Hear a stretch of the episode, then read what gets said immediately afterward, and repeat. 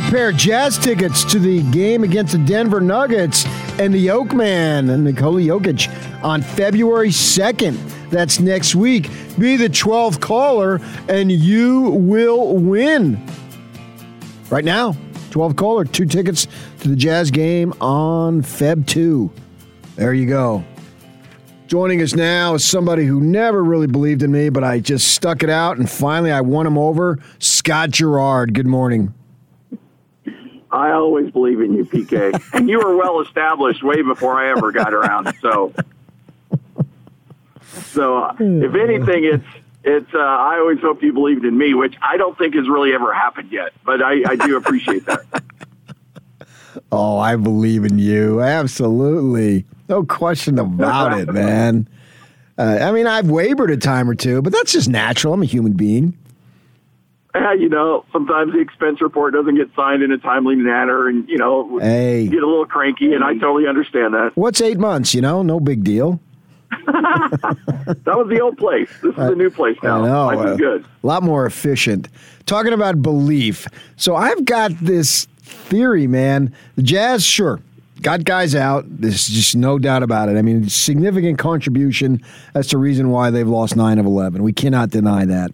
But at the same time, when I look at this division or conference around them, even when they get their guys back, I, I, the task for me is tougher than I thought because Phoenix, even though they went to the NBA Finals, it's crazy to say, but I think they're way better than last year. And they very well could meet them in the second round of the playoffs. I don't think the Jazz will drop to where they'll meet them in the first round, but the second round. And so they're way better, and that they really scare me. Golden State is they're just lurking. They're always there uh, when they got their guys, and Klay Thompson's going to come back, and Green's going to come back, and I mean they didn't even beat them, and I guess it's not a fair uh, uh, comparison because the Jazz didn't have their guys the other night. But then you look at Memphis, man. Memphis has really come on. They're tough. So I don't know if the Jazz get all their guys if they can finish third. And then you got Dallas is playing a lot better and Denver's hanging around. So my concern level for the Jazz not being as high as I thought they should be in the standings, it's removed from the fact that they don't have their guys to yeah, but even if they have their guys, these other teams are really good. Am I overly well, thinking about this or what? No, no, I think you're spot on on this. I mean, there's, I think that everybody's just been kind of, and I don't mean the Jazz particular, but I think everybody around the league has been hiding around this. Oh, you know, once COVID gets over and, and we get all our guys back or the injuries get back, everything's going to be plug and play and you're going to be in pretty good shape. Here's the thing with the Jazz is that their window was last year. Like that window was open last season. They got the one seed. Golden State was way down, and and you know, and then the Clippers exposed them in the second round, and and it came back and bit them in the butt. And so now Golden State's back up. Phoenix is, I, as you mentioned, I think they're actually playing better than they did last year. And then Memphis is not just the cute little Grizzlies anymore. They're a nasty must-watch TV. I mean, that's my guilty pleasure on a night where the Jazz aren't playing to sit back and watch Memphis play. Yeah. They're fun to watch, and they're a problem. So, so yeah, you know, this is this roster, as currently constituted, PK, is not an NBA championship caliber roster right now. And mm. I don't know what's going to happen in the trade deadline, but they're not there right now. They may have been there a bit last year, but as of right now, they're not. I mean, there's there's just too much concern about Rudy Gobert getting drawn out of the paint, and then everybody just takes their shot. As much as we got upset with Markieff Morris and what he said, and I don't think – I mean, he was pretty extreme in saying nobody else defends; they just funnel everybody to Rudy. Yeah. But to a certain extent, he's right. He, that's that's kind of who the Jazz are. So I'm going to hold you personally responsible because you said they're not good right now, which leads me to believe that. Uh, no, okay, no, don't don't PK this right now. No. I didn't say they're not good. I said that they're not a championship caliber team. Okay, good I enough to win. Good. good enough to win the title. To me, that implies that in a week and a half there's going to be a move, and if Ingles gets traded, I'm coming after you. Well, uh, yeah, because look, let's be honest here. We put that Ingles conversation together a long time ago when Ingles was not Joe Ingles, and right. Joe has been kind enough to continue to go on the radio with us. Um, um, uh, so yeah, if we lose Ingles, I'm not going to be happy about it either. I, I agree with that 100. percent But you have more pull within the Jazz organization than I have. yeah, no, that's that's so far from the truth. It's scary. They don't even know my name. It's DJ and that other guy. Hey, they've been spelling my name wrong for the last 15 years. Why should anything change now? Although, if I do come on the air and say, "Nah, Gordon Hayward isn't going to be resigned," then then they know my name. Then they figured out really quickly. that is true. Yeah. You bring in some beat writer from Boston, and then all hell breaks loose. Man, we're we're just we're, we're just throwing all the skeletons out of the closet this morning. At least I got a free lunch out of the deal. That wasn't bad. Why would you do that? Why would I do what? No, I'm just uh, some of the quotes. Oh, from oh, that, oh, I, from I got you. I got you. I got you. I got you. I got you. So we see that man was the theme from Rocky playing with the uh, Aztecs. Did they? Did they? Did Justin Bean go up and cut me, Mick? The guy had one eye. He had one eye.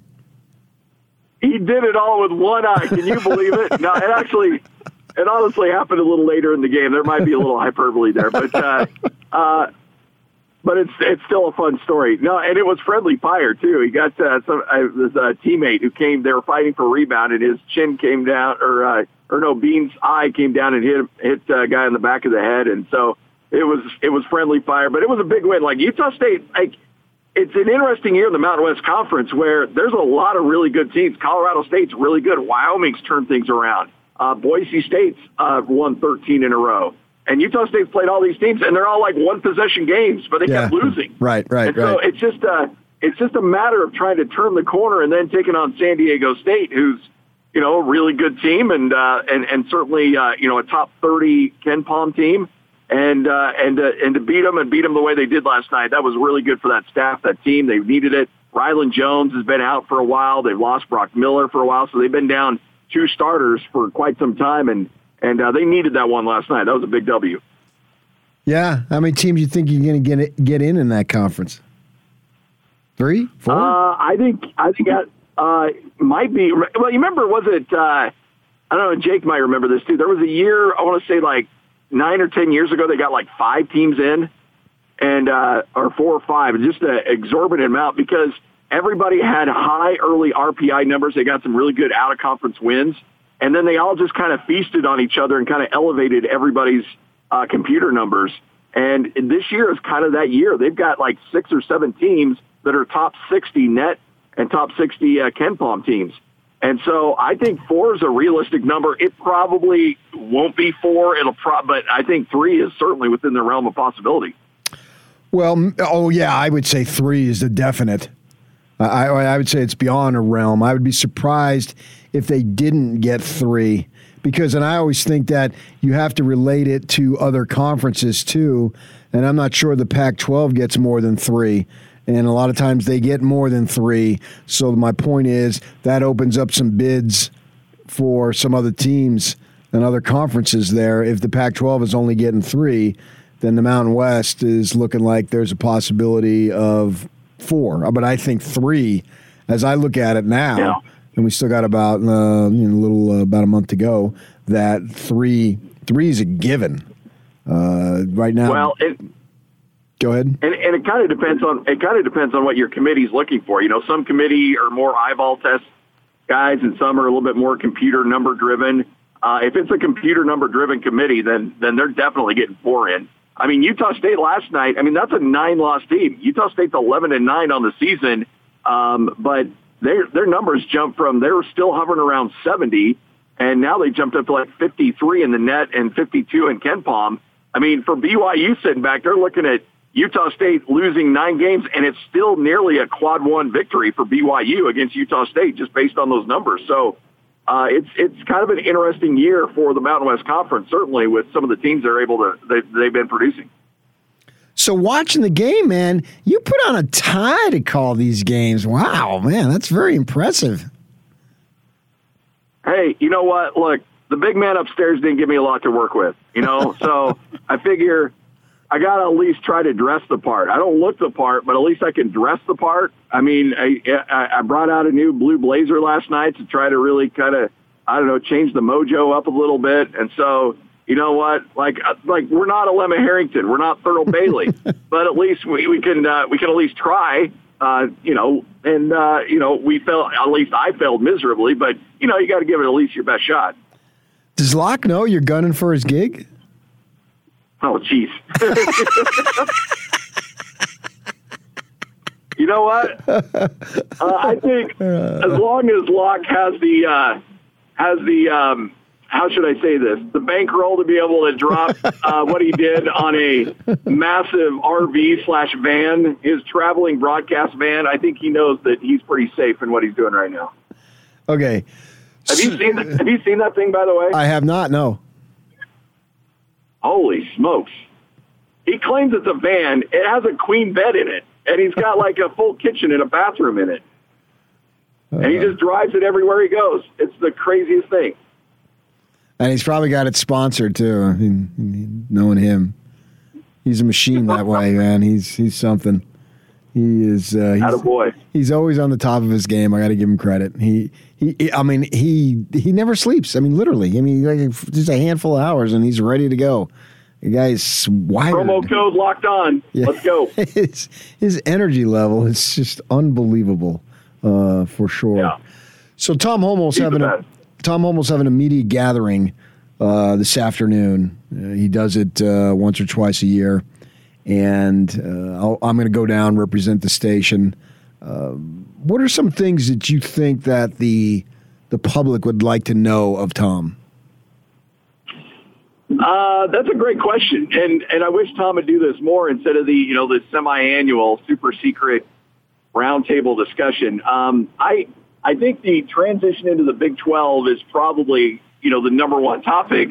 And I think the Boise State news that Boise State was getting dropped from their schedule and, and how they're going to manage University of Utah going forward. And, and I think there's a, some big storylines. And the fact that they're actually now ponying up some money for coaches.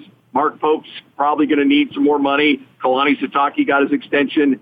Um, I think the underlying theme is now it's a big boy athletics for BYU are they going to commit to that in terms of salaries, in terms of making sure coaches are compensated, that all the resources are, are there? It sure seems like they're heading in that direction. Um, but these things cost money. And to, and you know, and to be a big part of, of athletics at this level means, you know, sometimes there's people out there that you're, you know, the, the LDS faith is going to be a little bit more on display in terms of some of the issues that that, that have hampered BYU in the past. I mean, Sunday play is the least of their issues. You know, you got the LGBT uh, concerns that are going to follow them wherever they go. And is BYU prepared to handle that? I think they are. I don't think it will be a huge issue, but but that's something that they're going to have to address when the spotlight is on you, even more than it has been in the past.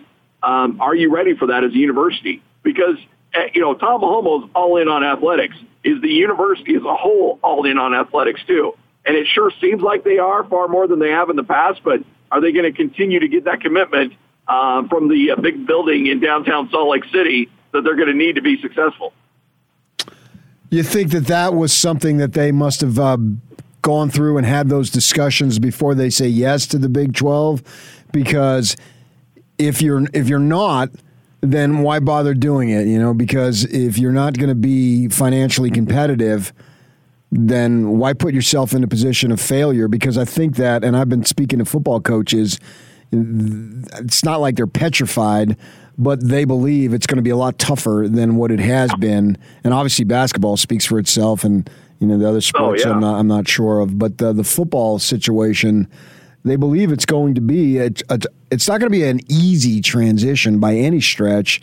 So I would think that they would have the financial uh, parameters already set up, or why bother doing it?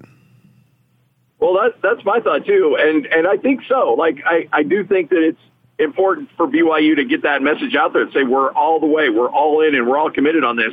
But you're spot on. Like I remember, and I can't remember who the first not or the last non-conference game was, but I remember Kyle Whittingham walking off the field in 2011, and everybody was so fired up and excited for the Pac-12, and then all of a sudden the realization was they're playing their first conference game, I believe, in the Coliseum against USC. Correct. And they're like, oh, oh, oh, well, this was all fun to talk about, but now we actually have to go out and do it. And especially if you got Oklahoma and Texas hanging in there for an extra year while you overlap. I don't know if that's going to be the case or not when uh, when the lawyers get involved. But I mean, welcome welcome to the uh, welcome to the big stage, and especially on the basketball side when you, know, you play uh, Texas Tech one night and then you get Baylor the next night. Oh, and then you have to go to Manhattan, Kansas, and play Kansas State. I mean, uh, that it's going to be it's going to be a rude awakening. I think BYU should be fine. I think they'll be able to translate fairly well, but it's going to it's going to take some time to ramp up, as we saw with the University of Utah. Yeah, that's funny. In basketball, you mentioned three nationally ranked teams, and you didn't even mention Kansas. Kansas, yeah, I know, right?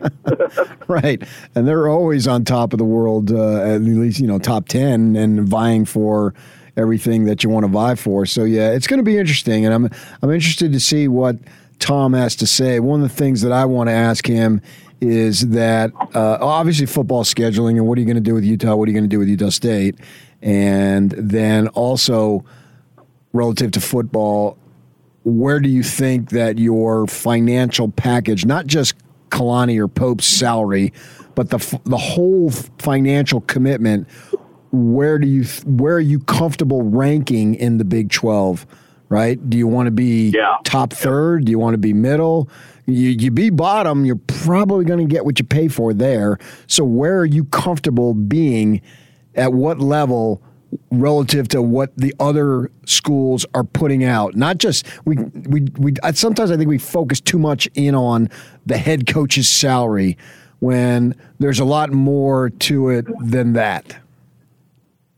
Yeah, no, there's and and it, you're you're right because and Hans Hans shared this story a few years ago where the football team is in that you know indoor facility, which is a great indoor facility, but everybody gets a piece of it. True. And so the football team's out there trying to practice and get ready for I don't know, um, you know, University of Utah, and uh, some you know pimple-faced dork comes in and goes, "Hey, you guys got to get out of here because the uh, the uh, intramural lacrosse team's coming in here for practice, and they're yeah. like, no, no, get out of here. Like this, this shouldn't be happening because we're the football team. They're the nerds. Get out. This is, we're the ones driving the ship here. And, but that's the world they were living in for a lot of years. That can't be like, if you're a Big 12 school, you got to act like a Big 12 school, which means football and men's basketball get whatever they want to be successful. You just roll out the red carpet. You say, here's a, here's a checkbook go out there and be successful. Because if you're to play, if you're to have facilities like Kansas in football, then you're to get Kansas-like results. You're spot on on that. Right. All right, Scotty, I know you got a high level meeting coming up. Uh, put in a good word for me. I know I'm dangling by a thread and I need it. You are the most secure person out of everybody on this staff. Like, especially, by the way, when you're on uh, when you're writing articles that are setting records. it is you know record-setting articles. All right, well, put in a good word for me because I'm always I'm always one sentence away. You never know. you know, the fun thing is is trying to make you laugh and realizing that there's only like two or three people that get the joke, but at least you do, and I appreciate that. Hey, as soon as you get off the air, I'm going to go Biden to Doocy on you. Oh,